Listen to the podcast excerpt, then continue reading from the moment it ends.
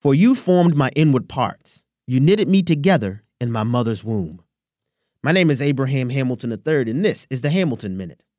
According to the CDC and the Guttmacher Institute, the number one reason women choose abortion is they're not ready for a child.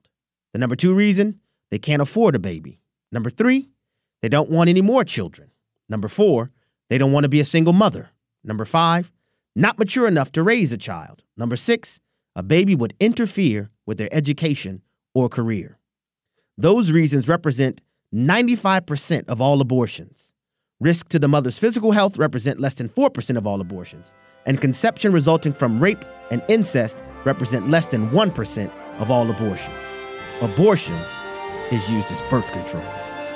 Listen each weekday from 5 to 6 p.m. Central for the Hamilton Corner with Abraham Hamilton III, public policy analyst for the American Family Association.